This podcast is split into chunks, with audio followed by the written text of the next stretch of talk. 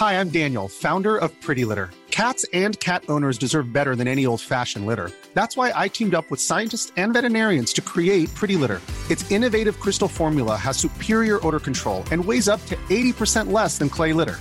Pretty Litter even monitors health by changing colors to help detect early signs of potential illness. It's the world's smartest kitty litter. Go to prettylitter.com and use code ACAST for 20% off your first order and a free cat toy. Terms and conditions apply. See site for details. Bonjour, je suis Clémence Bodoc. Je suis Esther Meunier. Vous écoutez Activiste, une nouvelle approche de l'action politique. Elle devrait être en classe. La meilleure façon de se payer un costard, c'est de travailler. I am not a believer in climate change. C'est papa et maman qu'on assassine.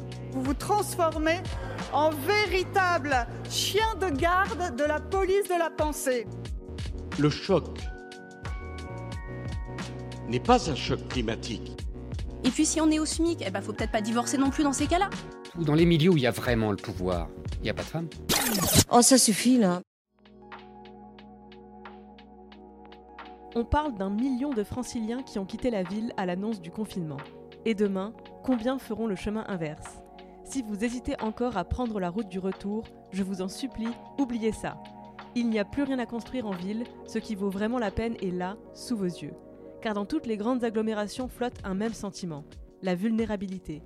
Après la canicule de l'été dernier, la pandémie, finalement c'est ça vivre en ville, devoir fuir à chaque menace, tous les six mois. Et vous qui avez passé deux mois enfermés, par responsabilité pour ne pas propager le virus, pour un emploi qui ne se télétravaille pas, ou faute de point de chute ailleurs, où en êtes-vous?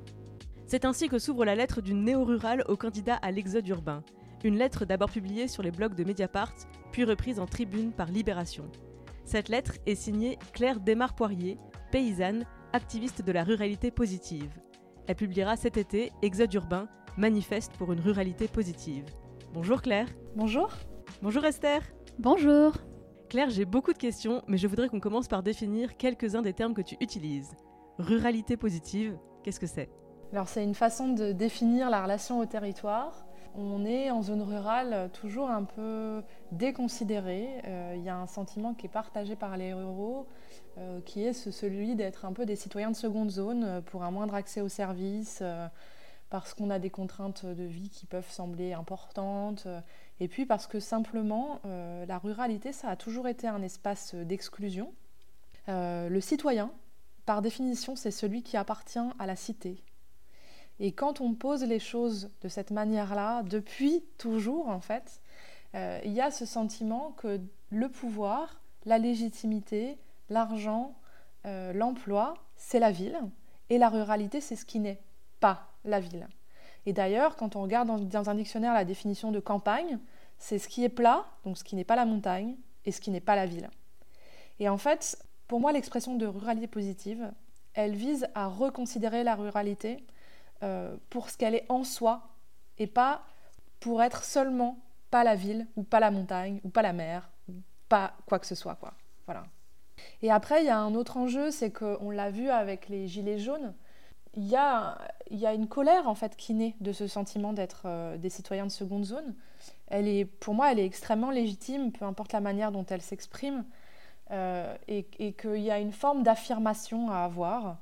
Et de la même manière que plein d'autres luttes euh, ont, émergé, euh, voilà, quand on est dominé, quand on ne se sent pas légitime, on a, volonté, on, a la nécessité d'affirmer que ce qu'on est, est, est légitime en fait et que pour moi, euh, la ruralité positive ou la rural pride, ben, c'est ça. Voilà. Tu signes cette lettre ouverte justement du nom, comment dire, de la qualification paysanne activiste de la ruralité positive. Mais du coup, on se demande, tu fais quoi dans la vie? C'est quoi être une paysanne pour toi en 2020 alors, euh, le terme paysan, il est utilisé volontairement parce que le terme d'agriculteur, il est un peu dévoyé et un peu associé mécaniquement à celui de l'agriculture industrielle.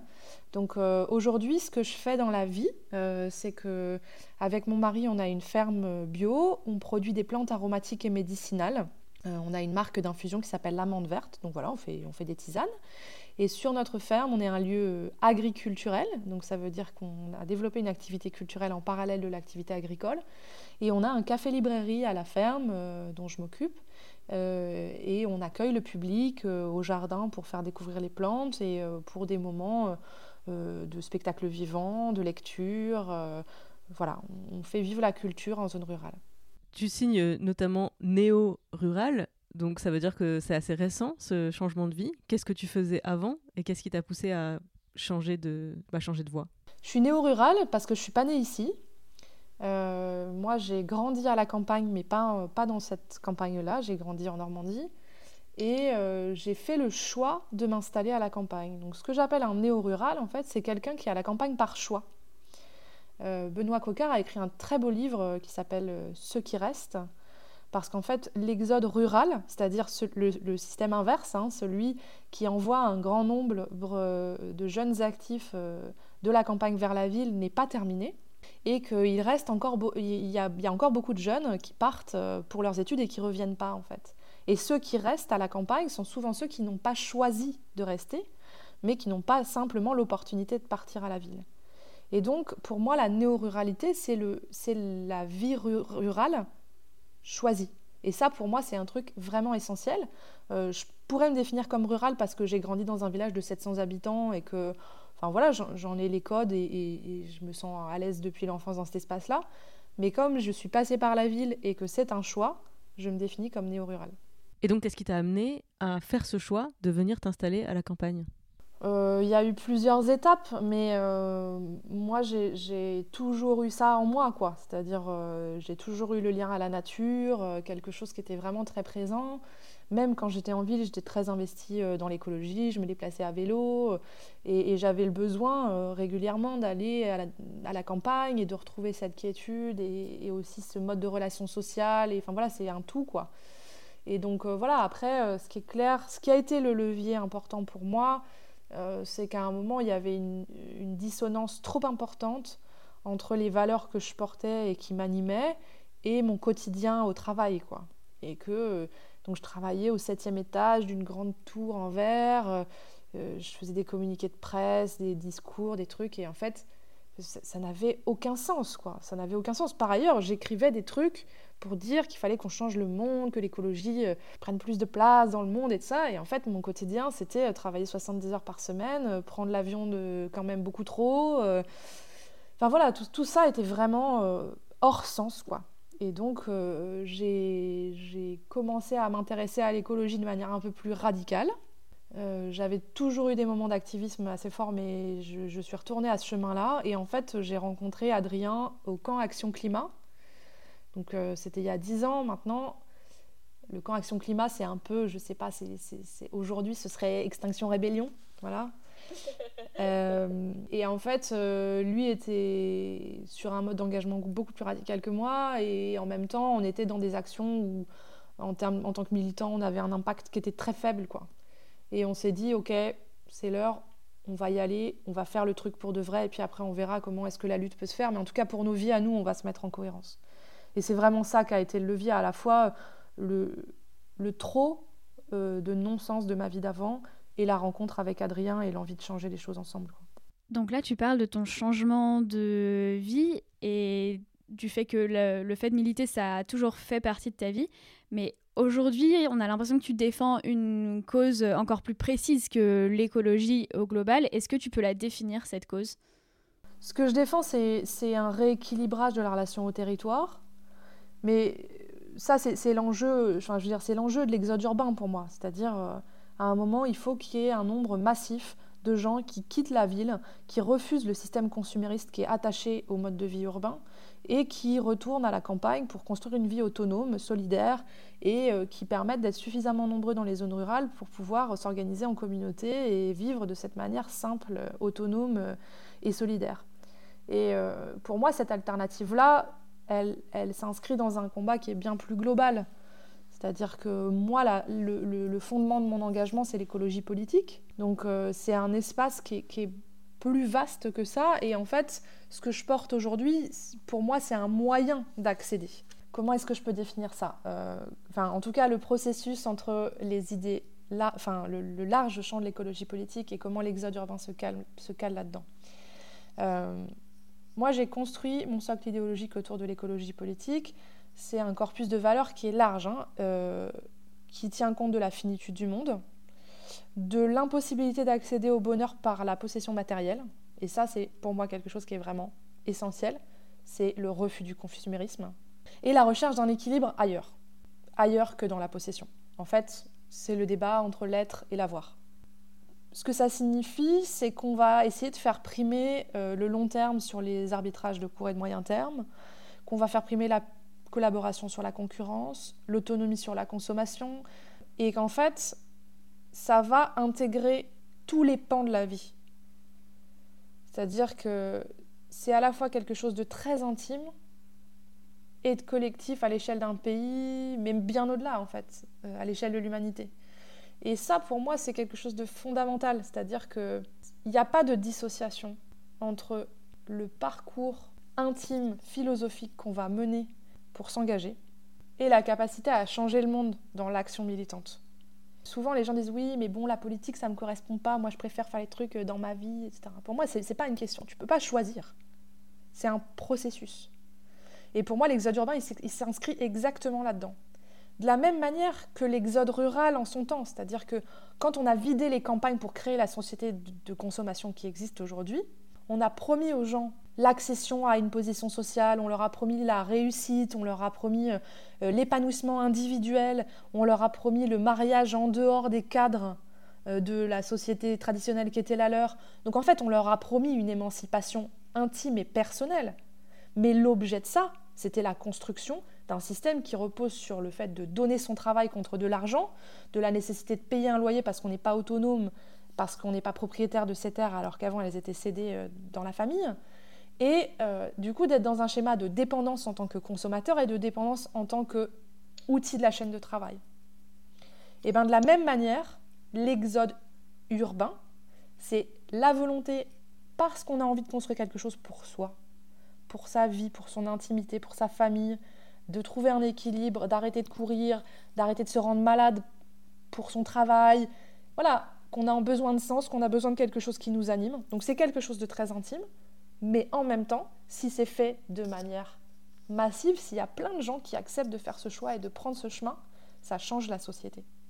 Est-ce que c'est clair? C'est extrêmement clair. C'est extrêmement clair, mais ça appelle tellement de questions. C'est-à-dire, déjà, la première qui me vient, c'est l'œuf ou la poule. C'est-à-dire, est-ce que c'est le fait de d'être déjà impliqué d'avoir réfléchi à l'écologie politique, à tout ce que tu viens d'exposer, de, qui a provoqué ton, le fait de, de mettre euh, ta vie en accord avec tes valeurs Ou est-ce que c'est le fait que ta vie ne te convenait plus qui t'a amené ou ta vie provoquait quelque part une, une, ouais, une dissonance avec euh, tes émotions, une partie intime de toi, euh, qui t'a poussé à creuser la dimension euh, politique engagée de, de, de, toute cette réflexion? Et je te pose la question parce que je pense que je t'écoute et je pense qu'il manque un maillon pour les gens qui nous écoutent, de savoir par où ils commencent, tu vois? moi, je fais quoi là maintenant? C'est-à-dire que je commence par prendre ma carte chez les Verts et je commence à aller à des conférences sur, sur l'écologie et sur euh, la ruralité Ou est-ce que je commence à regarder les annonces immobilières dans les petits villages euh, de 800 habitants? Tu vois ce que je veux dire? Alors moi, je prône pas seulement l'exode urbain comme euh, un accomplissement militant. C'est-à-dire que je considère pas que tout le monde a à faire mon parcours. Les gens disent oui, dans les commentaires que j'ai eu sur les réseaux sociaux, il y a oui, mais bon, tout le monde n'est pas comme vous. Tout le monde n'est pas comme moi, en fait. Et, je pense que ce qui fait la force de ce mouvement, c'est justement ça déjà, on pense que quand on, que quand on prône l'exode urbain, eh ben, on prône euh, le retour à la terre, les projets alternatifs, les ZAD et tout le bordel. En fait, non. Il se trouve que euh, peu importe ce qui vous amènera à la campagne. Euh, est-ce que c'est parce que vous avez envie que vos enfants euh, courent dans la nature? Est-ce que c'est parce que vous avez envie d'avoir un bureau parce que vous êtes indépendant et que vous ne pouvez pas avoir ça en ville et que vous avez besoin d'avoir un espace de travail digne? Est-ce que c'est parce que euh, vous avez envie de manger convenablement et, d'avoir du temps pour faire des choses et voilà? Est-ce que c'est parce que vous êtes artiste que vous avez besoin d'avoir un espace pour créer? En fait, j'ai envie de dire, peu importe ce qui amène à la campagne. moi, je ne dis pas que tout le monde doit devenir paysan bio. Vraiment pas. Je ne dis pas ça. On a besoin de paysans, mais je ne dis pas que tout le monde doit venir à la campagne pour devenir paysan bio. Je dis qu'en fait, il faut écouter son chemin à soi. Mon chemin à moi, c'était la rencontre entre effectivement un besoin de cette vie rurale parce que c'est un truc qui m'appartient, parce que voilà, c'est quelque chose que je ressentais, et la façon de le faire, c'est-à-dire celui de s'installer en agricole, de créer un projet agriculturel, d'être en propriété collective sur la ferme, etc. Toute cette manière dont nous, on a fait les choses, ça appartenait à notre parcours militant. Mais en aucun cas, je pense que c'est possible de transposer. Et je ne vais pas donner la méthode magique pour faire euh, euh, installez-vous comme paysan. voilà, c'est un peu les, les, reproches que je fais au mouvement de la permaculture ou des trucs comme ça aujourd'hui, avec des gens qui veulent donner des clés en main pour changer le monde, parce que plus il y aura de gens qui feront l'alternative, plus voilà. Moi, je crois intimement que chacun fait son chemin. Je ne pense pas qu'on puisse asséner à quelqu'un de faire les trucs d'une manière ou d'une autre. Ce que je dis, c'est qu'à la campagne, il y a un espace d'innovation qui permet à plein de gens de vivre la ruralité à leur manière, à leur manière intime, à celle qui leur ressemble. Et qu'en fait, tout est à construire et que le plus important, justement, c'est que ça leur ressemble. C'est de ne pas chercher à, coller à un modèle. Mais la réalité, c'est qu'en étant à la campagne, on est moins sollicité par les messages publicitaires.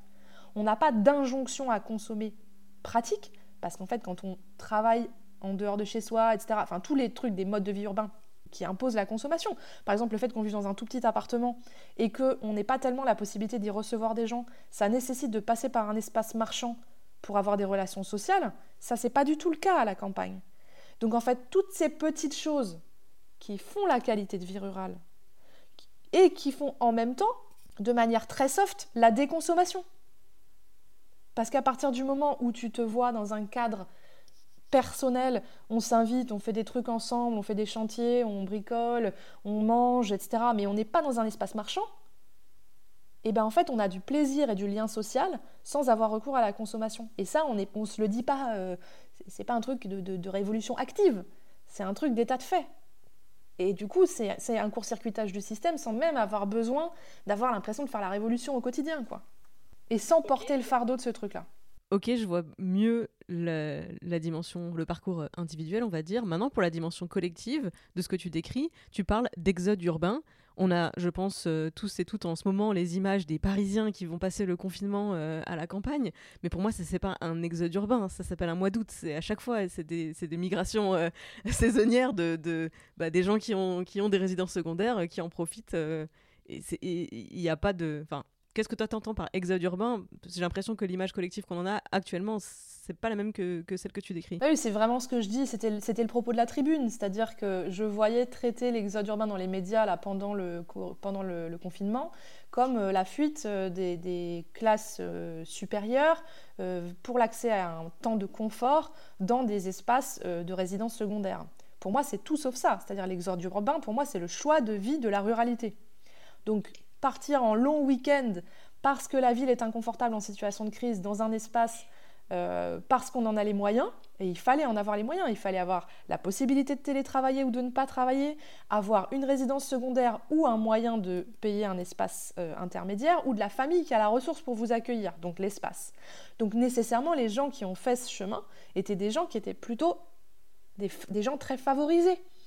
Et en plus, en aucun cas, c'était un choix de vie, c'était un choix de confort temporaire. Donc pour moi, l'exode urbain, c'est très clair, ça n'est pas ça. L'exode urbain, c'est le fait de choisir de vivre à la campagne et d'adopter le mode de vie qui va avec.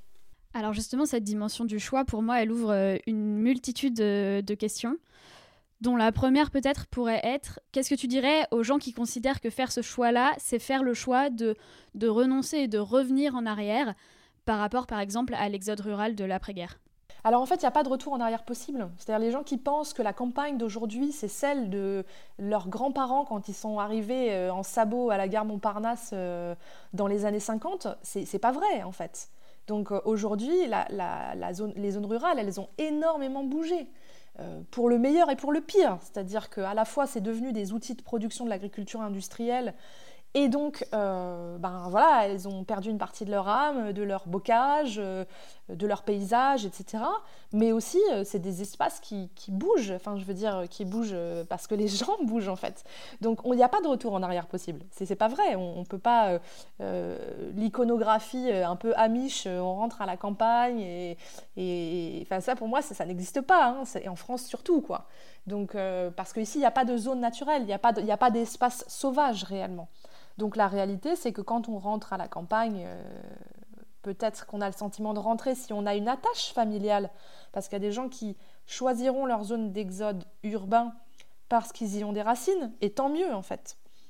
Il faut quand même qu'on se dise que par exemple dans la Creuse, il y a, en 100 ans, le département a perdu 80% de ses habitants.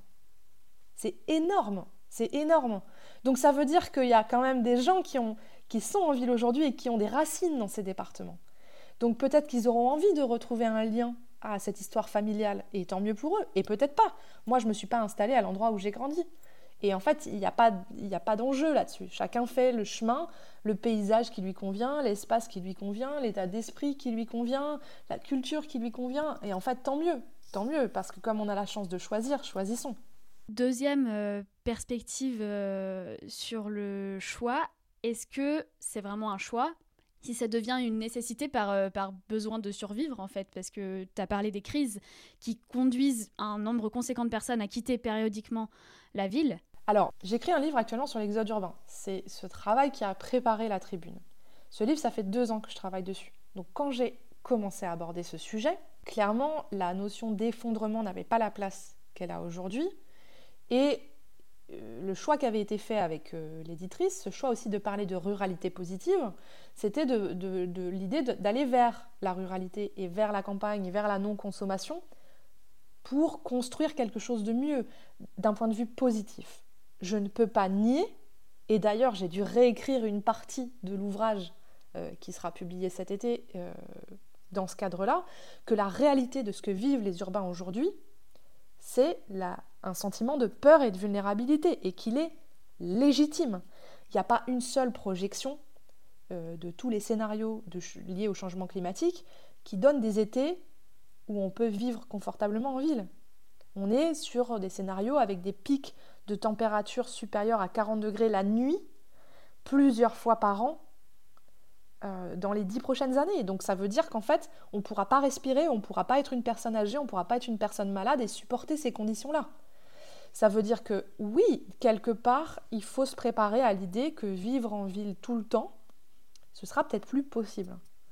Mais par contre, euh, je ne tiens pas forcément à mettre ça en avant comme dans mon argumentaire parce que, euh, parce que non, la campagne, c'est pas qu'un choix une fois encore, ce serait un non-choix. Ça veut dire on, on irait à la campagne parce que la ville, c'est pas possible d'y vivre. Non, en fait, il faut qu'on choisisse le chemin de la campagne parce que c'est ici qu'il y a des choses à construire et pas seulement parce qu'on a peur d'être en ville.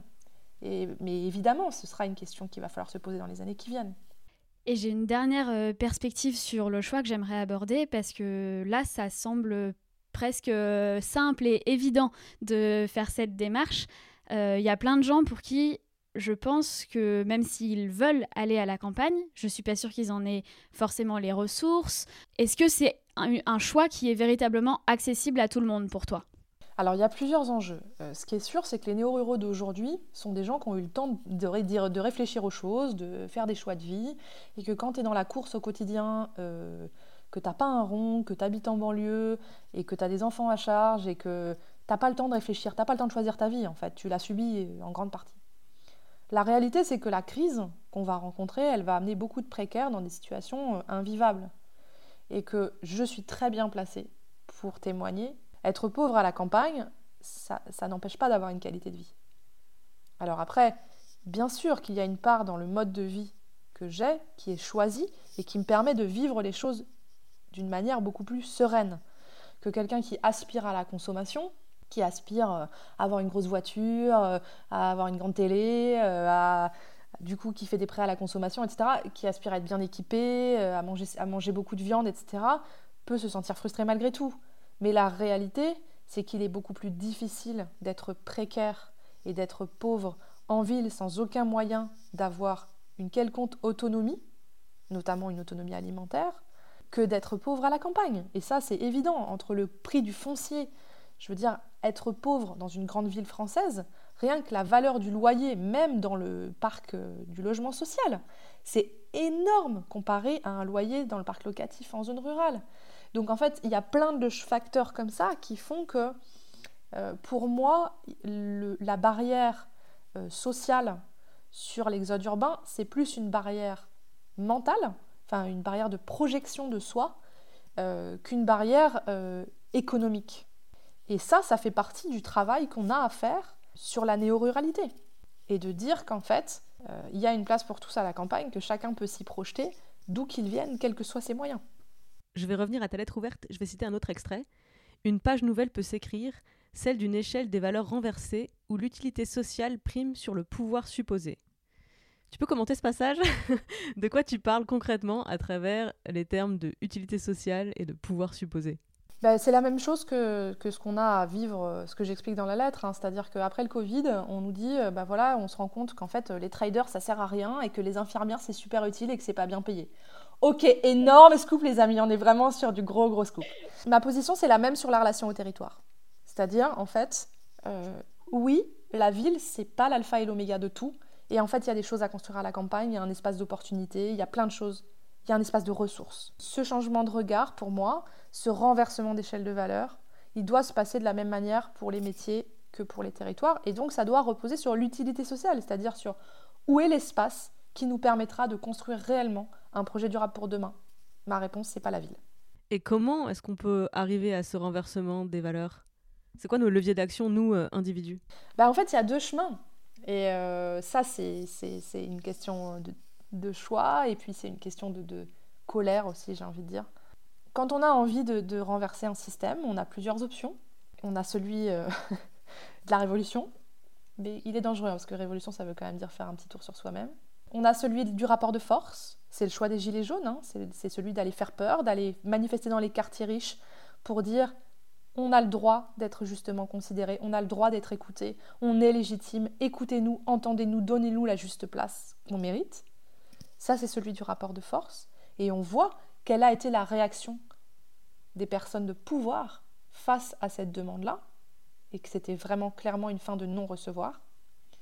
Et après, le chemin que moi j'ai choisi, mais qui est celui qui me correspond, c'est celui de donner envie.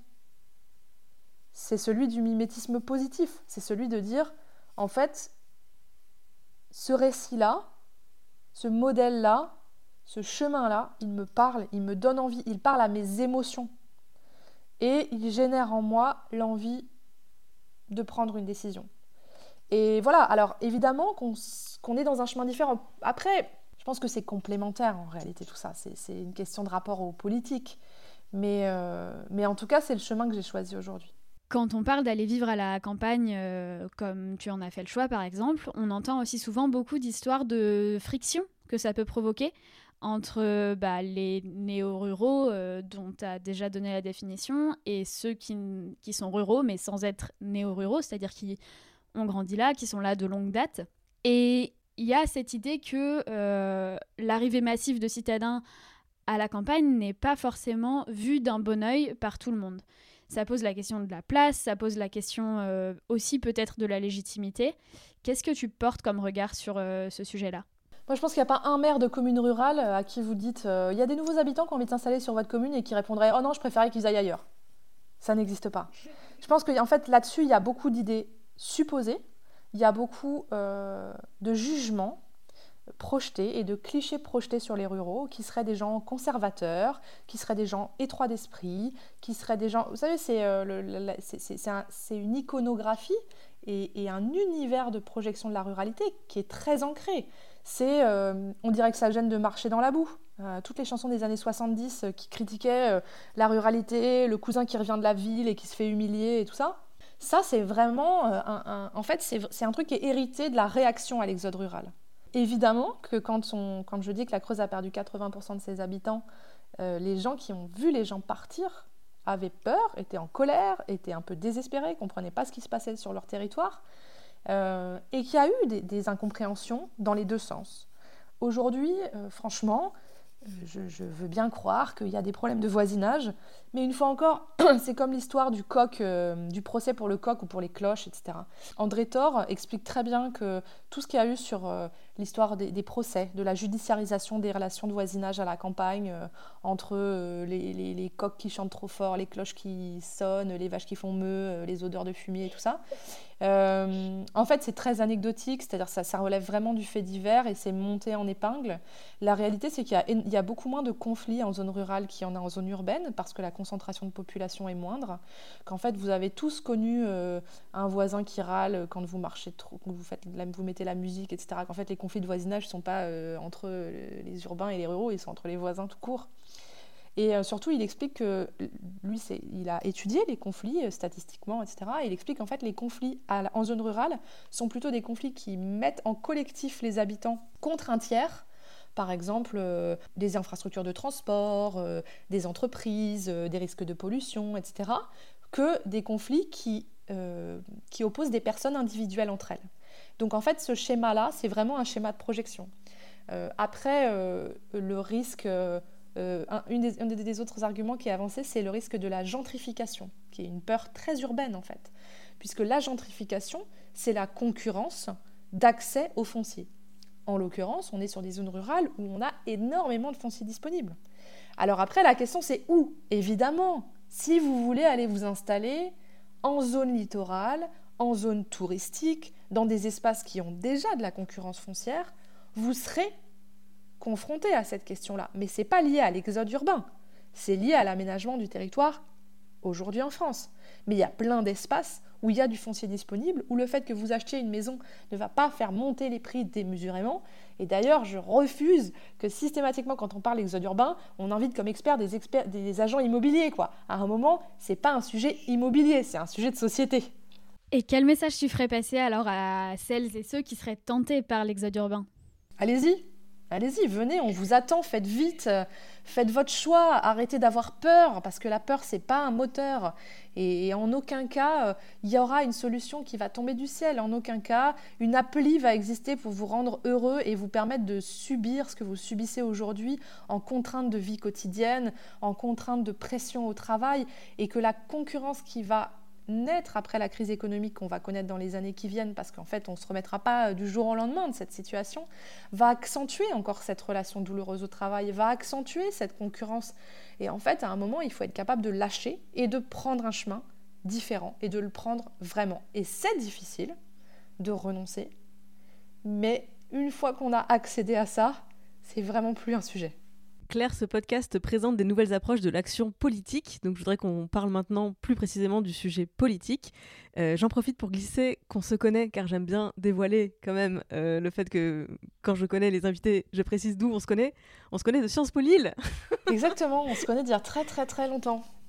Enfin, on n'est quand même pas des ancêtres, mais on a. Enfin bon, moi j'ai été diplômée en 2008, donc ça fait quand même un bail, ouais. moi j'étais diplômée en 2010, donc on avait euh, effectivement euh, deux promos euh, d'écart. Donc moi, ce qui m'intéresse aussi dans ton parcours, c'est que bah, je t'ai connu sur les bancs de cette école qui forme les hauts fonctionnaires, bah, qui a vu sortir, je pense, dans la même promo que toi, Gérald Darmanin, ou, un an avant, je sais plus, voilà.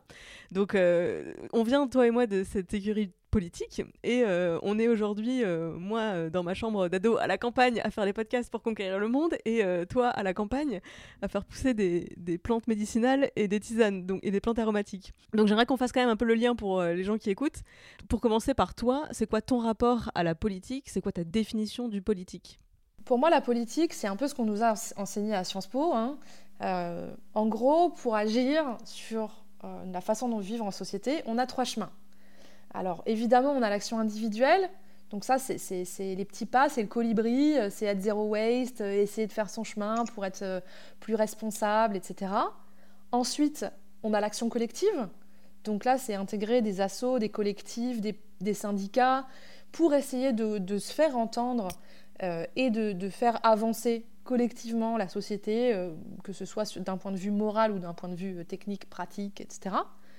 Et puis après, évidemment, on a l'action institutionnelle, l'action politique institutionnelle. évidemment, en sortant de Sciences Po, le chemin qui était plutôt tracé pour moi, c'était celui de l'action institutionnelle. Et c'est d'ailleurs ma première, mes premières expériences professionnelles, elles étaient à cheval entre l'action collective et l'action institutionnelle. À la sortie de Sciences Po, j'ai passé euh, un an dans la jungle à Calais. Euh, j'ai dirigé un centre d'hébergement d'urgence pour Emmaüs.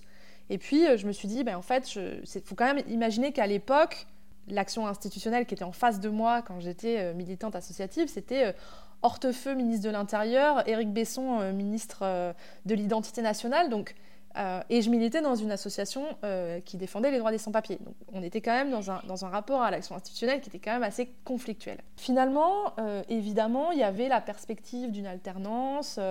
2010, c'est aussi les, les, bons scores de l'écologie, etc. Donc moi, je suis revenue dans le chemin institutionnel Et pendant plusieurs années, euh, j'ai fait ce que je savais faire et ce qu'on m'avait enseigné à Sciences Po, c'est-à-dire que je faisais de la communication politique et j'étais dans ce schéma-là qui était vraiment euh, celui de collaborateur d'élu, vraiment dans l'institution.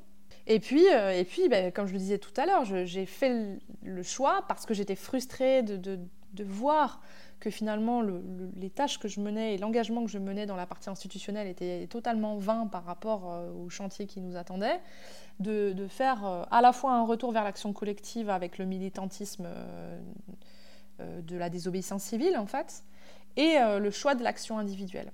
Ce qui est sûr, et en tout cas mon intime conviction aujourd'hui, c'est qu'il n'y a pas de cloisonnement. C'est-à-dire le fait qu'on vous dise faut choisir. Vous faites de la politique, vous ne pouvez pas être dans une asso. Vous êtes dans une asso, vous pouvez pas être dans un parti, c'est pas bien parce que sinon c'est de la récupération. Euh, non, la politique ça sert à rien. L'important c'est de changer soi, c'est de faire sa part, etc. Pour moi, tout ça c'est faux. C'est-à-dire que il n'y a pas d'autre chemin que d'embrasser ces trois ces trois piliers, c'est-à-dire que à la fois il faut être capable d'être en cohérence et de faire des choix dans son intimité qui permettent, qui permettent de faire avancer un peu le schmilblick, il faut être capable, quand il y a une lutte à mener, d'avoir recours à de l'organisation et d'avoir recours à des collectifs pour être plus forts ensemble. Et il ne faut pas avoir peur d'aller dans les institutions pour changer les choses. Et ça ne peut pas se faire en même temps, c'est des chemins de vie. Et tant mieux, parce qu'en fait, euh, on ne peut pas être partout et on ne peut pas porter ce fardeau-là de se dire euh, il faut que je change le monde, euh, j'ai la responsabilité qui pèse sur mes épaules, je dois être dans un collectif, dans une asso, etc. Non, en fait, c'est un moment de vie, il y a un combat qui nous semble juste et on choisit les moyens qui sont à notre disposition et qui sont les plus à même de porter cette parole. Et l'important, c'est de pouvoir bouger, de se sentir légitime à occuper ces différents espaces. Et en fait, c'est un enjeu de légitimation croisée. Ce que ça signifie, c'est que plus on est cohérent, plus on est légitime quand on s'exprime dans l'institution, plus on est organisé, plus on est fort. Et en fait, tout ça, ça marche ensemble. Évidemment que si dans votre vie, vous faites rien qui correspond à vos valeurs et qu'après vous allez dans les, institutions en disant genre oui, euh, moi je défends cette cause-là, etc., vous n'aurez aucune crédibilité. Si vous êtes tout seul, vous avancerez pas. Et en fait, c'est pour ça, pour moi, que ça repose vraiment sur ces trois piliers et que le fait qu'on nous ait laissé penser qu'il fallait choisir, ben, c'est sûr, c'est génial. Comme ça, c'est divisé pour mieux régner. Chacun fait son truc de son côté et puis on est sûr que ça marchera jamais. Euh, plus que l'union des gauches ou je ne sais quoi, moi je crois vraiment à l'union de la méthode, à, rassembler la méthode et à être capable d'utiliser ces trois piliers pour avancer.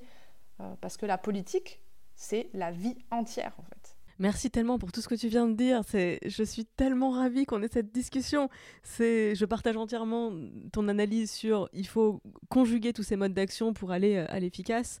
D'ailleurs, la naissance de ce podcast euh, activiste avec Esther partait notamment d'un constat qui est le désamour, euh, la désaffection des, Français et des Françaises pour la politique et le rejet presque, presque viscéral, épidermique de ce mode d'action au, au motif qu'il il y a quelques hommes et femmes politiques qui ont déçu par leur comportement, bah, par euh, leur manque d'implication et d'action, etc.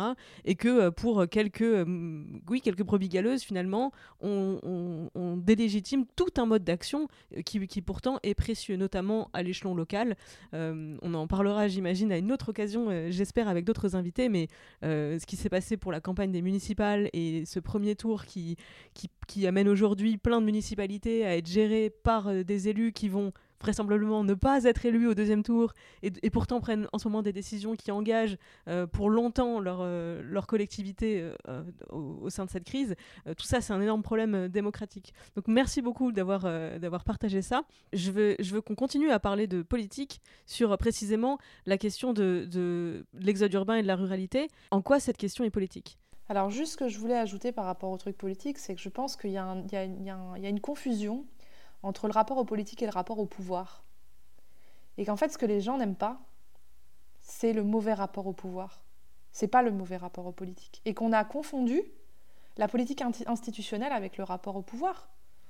Et, grand bien m'a fait de fréquenter beaucoup d'anarchistes qui savent comme le pouvoir est maudit, ce que disait Louise Michel, et qu'il y a un enjeu énorme aujourd'hui de trouver, enfin de trouver, de révéler en fait, parce qu'il y a plein de gens qui ont ça en eux, mais il se trouve qu'il faut qu'ils l'assument, euh, des gens qui ont la capacité de faire usage du pouvoir d'eux et pas du pouvoir sûr. Et que Sciences Po nous forme au pouvoir sûr. Et que faire ce chemin-là, faire son chemin d'accéder à des responsabilités en s'interrogeant sur ce qu'on va réellement en faire, sur notre capacité à impulser le changement dans l'institution, à se servir de cet espace pour être des acteurs du changement et pour donner aux autres la parole, la légitimité, le pouvoir, pas pour se l'approprier. Ça, c'est un enjeu essentiel. Et pour moi, ça, c'est pas un enjeu qu'on trouve sur les bancs de l'école. Et j'aimerais vraiment qu'il y ait plein de gens qui se sentent aujourd'hui légitimes, parce qu'en fait, en aucun cas, faire une école de sciences politiques ne donne ce savoir-là, et au contraire, l'organisation collective, le travail de terrain, etc., donne ce sentiment d'être capable de, si on me donnait les moyens, je ferais ça. Et je le ferais pour les autres, en fait. Et ça, j'aimerais qu'il y ait de plus en plus de gens qui se disent, OK, en fait, je suis cette personne. Euh, J'aurai, si c'est nécessaire, des gens pour me conseiller sur les questions juridiques, euh, sur les questions institutionnelles, etc. Mais en tout cas, je sais où j'ai envie d'amener la barque. Et je pense qu'on a besoin euh, de révéler ces personnes et de leur dire, on est avec vous, on vous fait confiance, on a besoin de vous, engagez-vous, et puis présentez-vous aux élections. Merci beaucoup Claire. Du coup, je te relance quand même sur ma question euh, à propos de, de l'exode urbain et de la ruralité. En quoi cette question est politique? En fait, la question dont on vit le territoire, c'est politique. C'est même essentiel. Et puis la question dont on vit aussi euh, le, le, rapport à la consommation, parce que pour moi, c'est ça le vrai problème. Hein. La ville a été construite pour la consommation. La ville est, un, dans ses murs, dans son architecture, et c'est des choses qu'on ne peut pas bouger. C'est-à-dire que euh, j'ai eu beaucoup de réactions un peu difficiles, hein, je dois dire, euh, de gens qui disaient euh, oui, mais c'est pas vrai, on peut changer plein de choses en ville, on peut faire la révolution en ville, on va faire des jardins partagés, on va faire etc.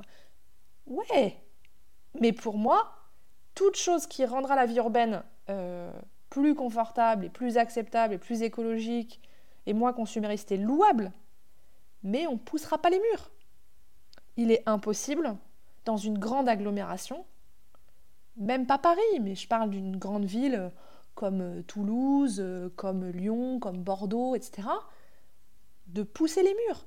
Avec ce niveau de concentration de population, la question de l'autonomie alimentaire, la question de l'accès de chacun à une juste activité au-delà d'un emploi, euh, de la sécurité, euh, de l'accès à la culture, n'est pas possible.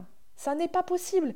Donc en fait, on a des, hommes et des femmes politiques qui défendent à chaque campagne, on va faire ça pour tous, etc. Et ça fait 30 ans qu'on a des gens dans des banlieues qui sont des citoyens de seconde zone, qu'on a euh, de la gentrification qui vire des populations qui habitaient depuis super longtemps dans des quartiers populaires pour y mettre euh, des créas et des gens qui ont du pognon et qui vont changer ce quartier, qui vont le rendre vivant et chouette, mais qui vont exclure, et qu'en fait ces schémas, on n'arrive pas à les combattre. Parce que tant qu'on est sur une notion de concurrence dans l'accès au territoire, on ne peut pas dépasser cette question-là. Donc, pour moi, la question du rapport au territoire, elle est extrêmement politique.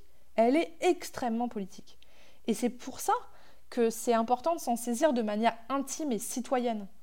C'est-à-dire que je ne pense pas qu'on peut agir en tant que citoyen aujourd'hui dans la structuration des politiques publiques, etc. Je sais qu'il y a des gens qui y travaillent et grand bien nous fasse qu'il y ait des gens qui se posent cette question, mais l'urbanisme n'est pas une question citoyenne. Les maires bâtisseurs et tous ces trucs-là, c'est des gens qui ont des visions et qui vont te faire la ville, etc. Mais à quel moment il y a une place pour que les gens qui vivent ces espaces y participent? Ce que je vois, c'est qu'à la campagne, on a la capacité de faire ça et que c'est une différence fondamentale justement, qui sont aujourd'hui les voix, les acteurs et les actrices de cette question de société? Parce que toi, donc, tu en fais partie, c'est pour ça qu'on te tend le micro aujourd'hui, mais pour toutes celles et ceux qui écoutent cet entretien et qui aimeraient en avoir plus, euh, des idées, des pistes de réflexion, des voix, vers qui on peut les renvoyer? Donc aujourd'hui, dans l'espace euh, de cette question sur l'exode urbain, euh, on a les collapsologues. Donc euh, la suite du monde, c'est une initiative de Pablo Servigne qui vise à créer des communes imaginaires, en fait des regroupements de populations qui sont prêts à essayer de s'organiser pour créer de l'autonomie collective et de l'organisation coopérative sur des territoires. Après, on a aussi, euh, on va dire un peu les héritiers des néo-ruraux des années 70, euh, qui sont les revues Village, le carnet de campagne, par exemple, sur France Inter, donc qui sont un petit peu tous les réseaux de l'ESS et de l'alternative dans les territoires, de comment est-ce que dans les campagnes on fait bouger les choses par l'innovation sociale, parce qu'en fait, clairement, on, est dépourvu de services, mais on n'est pas dépourvu de, bonnes intentions et d'imagination. Donc voilà, on a ces, espaces-là qui permettent d'avoir des projets inspirants, de se dire que c'est possible, de voir des gens qui ont, fait ce parcours. Et après, on a un espace qui est plus compliqué à gérer pour moi, c'est celui de l'extrême droite. C'est-à-dire qu'aujourd'hui, l'extrême droite s'est saisie de cette thématique-là. Et euh, c'est aussi une des choses qui m'a fait faire le choix d'écrire ce livre, c'est qu'en aucun cas, je veux laisser cet espace à l'extrême droite. Euh, donc eux, sur un truc un peu... Euh, conservateur et du coup euh, la campagne c'est les traditions et les racines quoi.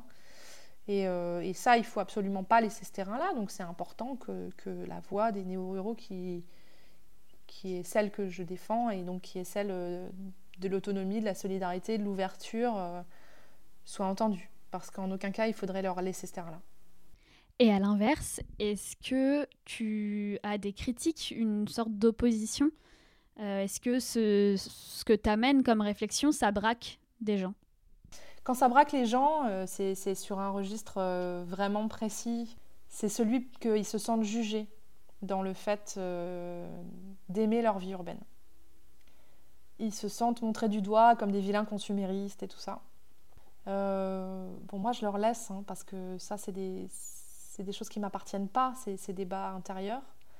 Euh, en fait, c'est des gens qui sont sensibles euh, aux projets que des gens comme nous peuvent mener, mais qui se sentent pas à même de le faire eux-mêmes et qui du coup vivent mal cette dissonance euh, et qui du coup vont dire oui mais c'est pas vrai, c'est pas possible, c'est trop compliqué et, et, puis on n'est pas prêt et puis vous pouvez pas nous demander ça comme si on leur demandait en fait alors que c'est c'est pas le cas en fait c'est pas le cas et puis tout le monde ne peut pas vivre à la campagne. Moi je vais être claire, Aujourd'hui, dans les sondages IFOP, avant la crise, hein, pas aujourd'hui, aujourd'hui, aujourd'hui, avant la crise, euh, il y avait 81% des urbains qui disaient qu'ils ne vivaient pas en ville par choix et qu'ils envisageaient un autre mode de vie. 19% des gens qui étaient satisfaits de vivre en ville, c'était leur mode de vie, c'était leur bonheur, c'était leur plaisir, etc. Ça fait quand même pas mal de candidats potentiels au départ. Hein. Donc moi, en aucun cas, je juge ceux qui sont heureux de vivre en ville. S'ils y sont heureux, qu'ils y sont bien et qu'ils s'y sentent résilients par rapport aux changements qui peuvent arriver dans les années qui viennent, ben super, c'est super pour eux en vrai. Euh, c'est ok, mais sauf que ce que je pense et ce que je constate, c'est qu'il y a beaucoup de gens qui sont en souffrance aujourd'hui et qui ont l'impression d'être dans une impasse. Or, il y a une option. Une option pour eux, mais une option pour nous aussi. Parce que nous, dans les territoires ruraux, on a besoin de ces énergies, on a besoin de ces gens. Donc il n'y a pas de... Enfin voilà, pourquoi est-ce qu'on hésiterait? Mais j'ai une vraie question sur qui est l'opposition idéologique à tout ce que tu racontes Parce que là, depuis près d'une heure maintenant, on parle de faire un choix pour soi, pour l'environnement, euh, de qualité de vie. Enfin, tout ce que tu exposes depuis près d'une heure, c'est très positif. Euh, qui ça défrise en réalité? Qui est l'opposition idéologique? Qui sont les, les agitateurs d'opinion ou, euh, je ne sais pas, les, des représentants, des experts, je ne sais pas. Qui est l'opposition à ce que tu racontes? Ben, ce qui est sûr, c'est que le fait qu'on soit raillé, souvent, les néo-ruraux, c'est-à-dire on, va te dire Ah, tu vas aller lever des chaînes dans le Razac, euh, de toute façon, euh, vous les bitniks, euh, de toute façon, c'est pas un hasard. C'est-à-dire qu'il n'y a pas d'opposition frontale. Moi, je ne me positionne pas sur un sujet où je vais avoir une opposition frontale. Mais on est marginalisé. Et d'ailleurs, on est soit folklorisé, c'est-à-dire, euh, voilà, c'est l'iconographie euh, de la pub du Crédit Agricole avec les bottes propres, la chemise à carreaux, euh, le chien à côté du beau tracteur, tu vois. Donc, en fait, quand on te folklorise, t'as plus de discours, t'as juste une image. Et puis, il y a la catégorisation. Donc, le fait de dire, oui, mais de toute façon, ça, c'est un truc pour les alternobitniques qui mangent des graines et qui. Voilà. Et, et du coup, il n'y a pas de place pour que des gens puissent se projeter d'une autre manière de vivre la ruralité. Par exemple, euh, je sais pas, ici, il y, a un couple d'informaticiens qui vient de s'installer, qui a la fibre à la GACI, euh, donc c'est quand même l'accès à la technologie quand même un sujet. euh, bah voilà, en fait, ils en avaient marre de faire du développement web. euh, ils travaillent euh, où ils veulent dans le monde pour faire ça, en fait. Il se trouve qu'ils ont juste à poser leurs fesses à un endroit et avoir une connexion et ils peuvent travailler où ils veulent. Ben voilà, ils ont envie d'avoir un autre cadre de vie que leur appart en ville et ils s'installent. Et en fait, ces schémas-là, ils sont pas mis en avant. Euh, voilà, il y, a- un jeune couple aussi qui, s'est installé dans mon village. Ils n'ont pas de voiture, ce qui est quand même pas commun. Euh, ça fait six ans qu'ils habitent là. Lui est musicien, elle est sophrologue. Euh, ils sont pas le cliché de la néo-ruralité. Mais le fait que on ait envie de, donner une seule image de cet espace-là, ça nous met dans une position. Voilà, c'est mignon, quoi. Faut que ce soit mignon. Il faut surtout pas qu'on remette trop en cause le système, hein, parce que la réalité de ce qu'on propose est quand même relativement radicale. C'est-à-dire qu'au bout d'un moment, s'il y a plein de gens qui se cassent des villes, qui refusent la consommation, qui s'organisent de, manière autonome sur les territoires, qui n'ont plus besoin de consommer en masse, qui n'ont plus besoin d'aller au supermarché tous les jours, qui vont pas faire la queue devant le McDo, parce qu'en fait, de toute façon, c'est à 40 bornes, euh, bah en fait, il se trouve qu'il y a quand même petite opposition de la part de la société de consommation qui risque d'émerger. Mais on verra, on verra. Et est-ce que depuis ta nouvelle vie, du coup, tu as eu des moments de découragement? Et si oui, comment tu les as dépassés? Oui, alors ça c'est quand même important à dire parce que euh, ça, ça va avec la folklorisation. C'est-à-dire que euh, les animaux, piou-piou, euh, lifestyle, Instagram, tout ça, tout ça, euh, ça cache la réalité de ce que c'est qu'une vie autonome. Et c'est aussi pour ça que je parle d'autonomie, mais jamais d'autarcie. Parce qu'en fait, euh, c'est difficile. Choisir un chemin qui va contre le chemin général de la société, c'est difficile. Alors nous, on l'a choisi de manière très radicale, et il y a dix ans, donc à une période où c'était pas euh, à la mode, on va dire. euh, ben voilà, aujourd'hui, il y a quand même la presse se saisit euh, des néo-ruraux, parle des gens qui font des changements de vie, de la quête de sens, etc. Il y a dix ans, c'était pas le cas, hein, donc on était quand même plus jugés. Euh, il y avait beaucoup de doutes sur notre capacité à réussir, et puis en fait, on, invent- on inventait aussi beaucoup de choses, donc c'était nécessairement un peu compliqué. Donc oui, on a rencontré des difficultés. Et oui, c'est difficile. Et oui, il y a une part de renoncement. Euh, et c'est bien pour ça qu'il y a plein de gens qui se bloquent aujourd'hui. C'est-à-dire que tout le monde a beau savoir que télécharger une appli pour gagner 5 minutes par jour, mais perdre une heure parce que finalement on va être complètement dépendant du truc, filer ses données, savoir qu'elles sont utilisées, etc., c'est pas bien, ben on est tenté de le faire parce que ça va vous faciliter la vie, quoi. On a été tellement construit sur ces schémas-là que refuser et se démerder, être débrouillard, s'entraider, etc., ça demande.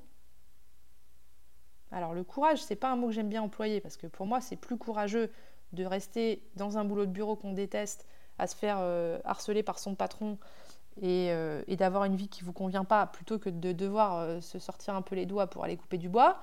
Mais euh, voilà, ça demande un peu de persévérance et ça demande de se dire de temps en temps, quand c'est difficile, est-ce que j'envisagerais réellement de faire le chemin inverse? La réponse est non. Alors après, c'est des parcours de vie. hein. Il y a des gens que j'ai rencontrés qui ont fait le chemin inverse. Parce qu'à un moment, euh, aussi, voilà, les enfants avaient grandi, euh, le sentiment de solitude, ou aussi des évolutions dans des choix plus intimes qui font que bon, bah, on fait, on met plus les arbitrages au même endroit.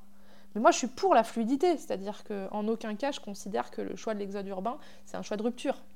C'est-à-dire que c'est pour moi, ça c'est un des trucs essentiels, par exemple des clichés qu'on a sur les années 70, euh, donc sur la vie communautaire et, au- et autarcique euh, des communautés, euh, bah, les fameuses chèvres dans l'Arzac, alors que comme le disait une copine éleveuse, non mais ici a pas de chèvres, il y a des brebis les amis. donc oui, il y avait ce truc, il faut se dire que les gens qui sont partis dans les années 70, c'était les 30 glorieuses, donc c'était la société de consommation à gogo, la ville c'est la solution, la ville c'est l'alpha et l'oméga de tout, quitte ta campagne de ringard où il n'y a pas l'eau et l'électricité et viens habiter dans un HLM, ça va être génial. Ceux qui faisaient le chemin pour dire non mais votre truc ça ne nous parle pas du tout, c'est pas ce qu'on veut, euh, ça nous apportera pas le bonheur de bosser à l'usine les gars, euh, on veut pas de ça, on va faire autre chose. Ils étaient nécessairement marginalisés. Ils ont choisi d'être plutôt dans des espaces militants où on se renforce les uns les autres pour se sentir légitime à faire ce qu'on fait. Aujourd'hui, c'est des choix beaucoup plus individuels, beaucoup plus intimes, euh, et donc, et puis c'est des gens différents aussi. Enfin voilà. Donc, comme on est plus connecté, qu'on a un rapport aux réseaux sociaux, qu'on a un rapport au, lien social aussi qui est différent, euh, évidemment, ça rend les choses plus fluides. Et moi, je, je suis fière d'être rurale, mais malgré tout, je viens régulièrement en ville. Alors voilà, des fois j'y ai du plaisir, des fois ça m'angoisse un peu et c'est difficile, mais j'ai pas rompu les liens.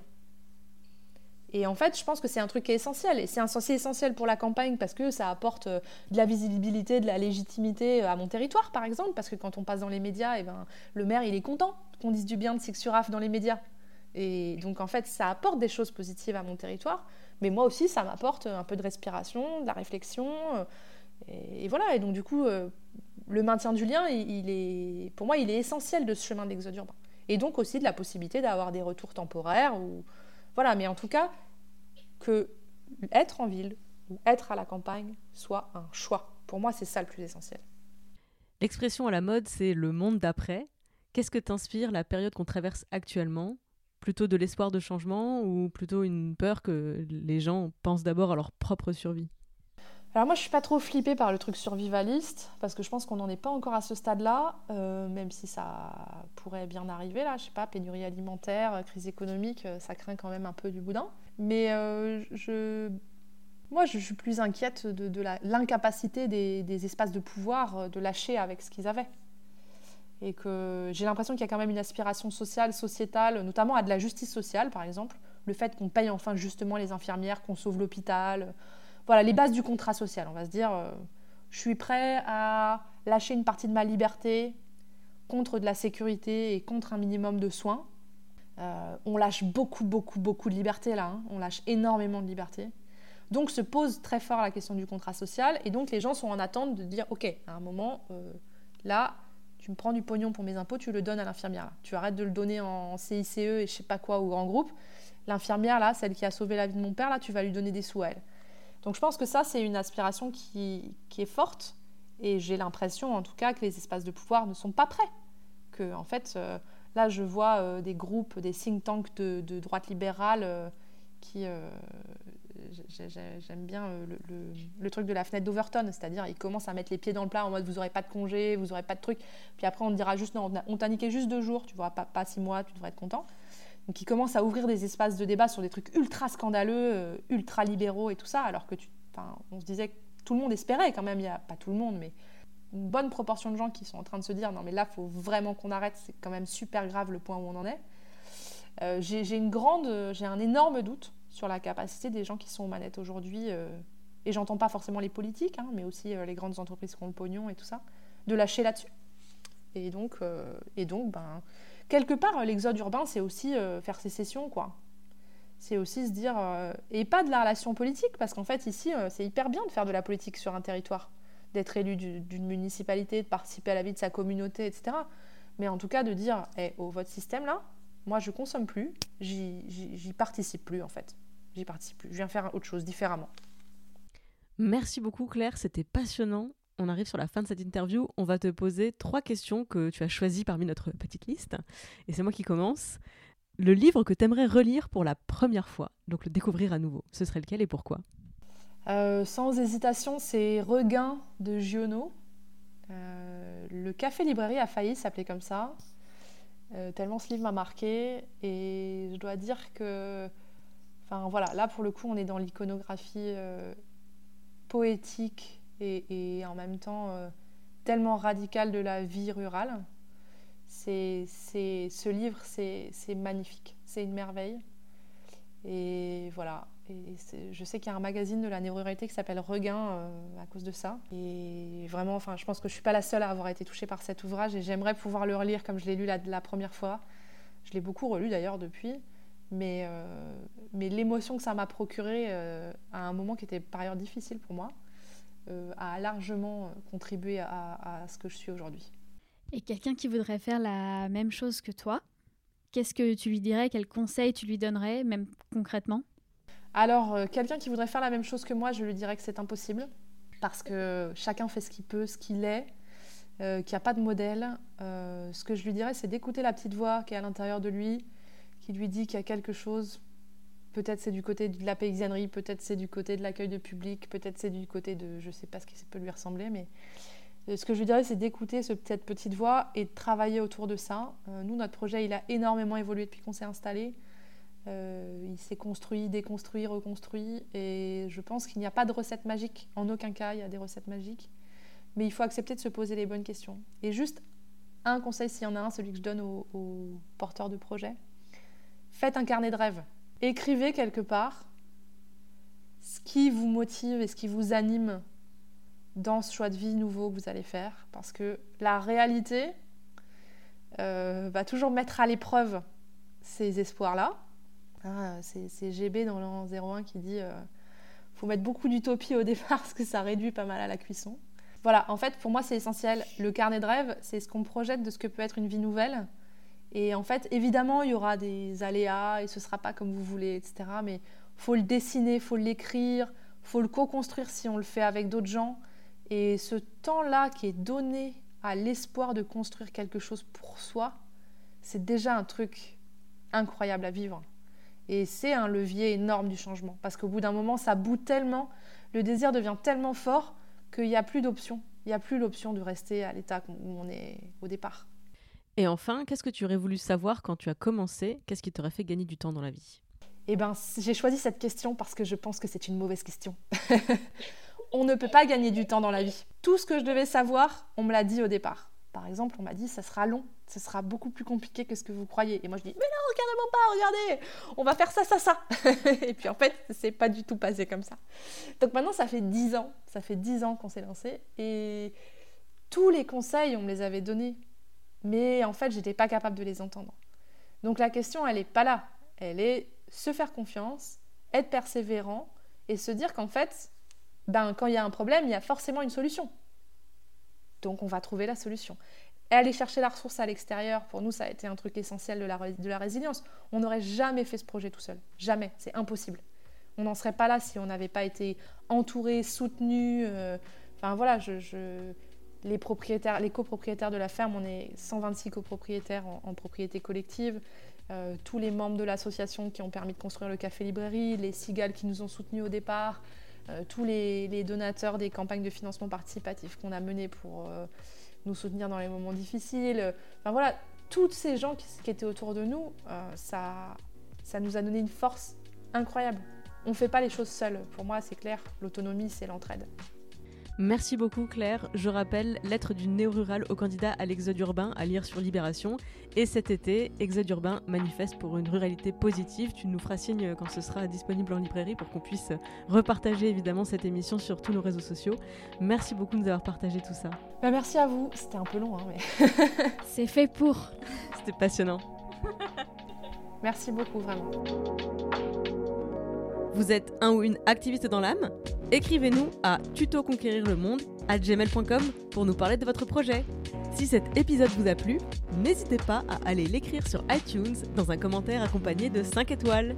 Ça nous aide grandement à faire connaître cette émission. Ça nous aide encore plus si vous envoyez le lien à vos proches susceptibles d'être intéressés. Merci beaucoup pour votre écoute et à la semaine prochaine. Activiste est une émission d'interview portrait-projet de celles et ceux qui changent le monde en commençant tout autour d'eux. Activiste est entièrement réalisé, produit et présenté par Esther Meunier, alias Esther Reporter, sur YouTube et sur Instagram, et moi-même. Je suis Clémence Bodoc, rédactrice en chef des podcasts Tuto Conquérir le Monde. Vous pouvez retrouver toutes les émissions sur le flux Tuto Conquérir le Monde, Activiste et Les Impertinentes sur Instagram at conquérir.le.monde et dans ma newsletter bit.ly slash clembodoc. Tous les liens sont bien sûr dans les notes du podcast. Merci pour votre écoute, merci pour les étoiles, merci pour les messages et à la semaine prochaine.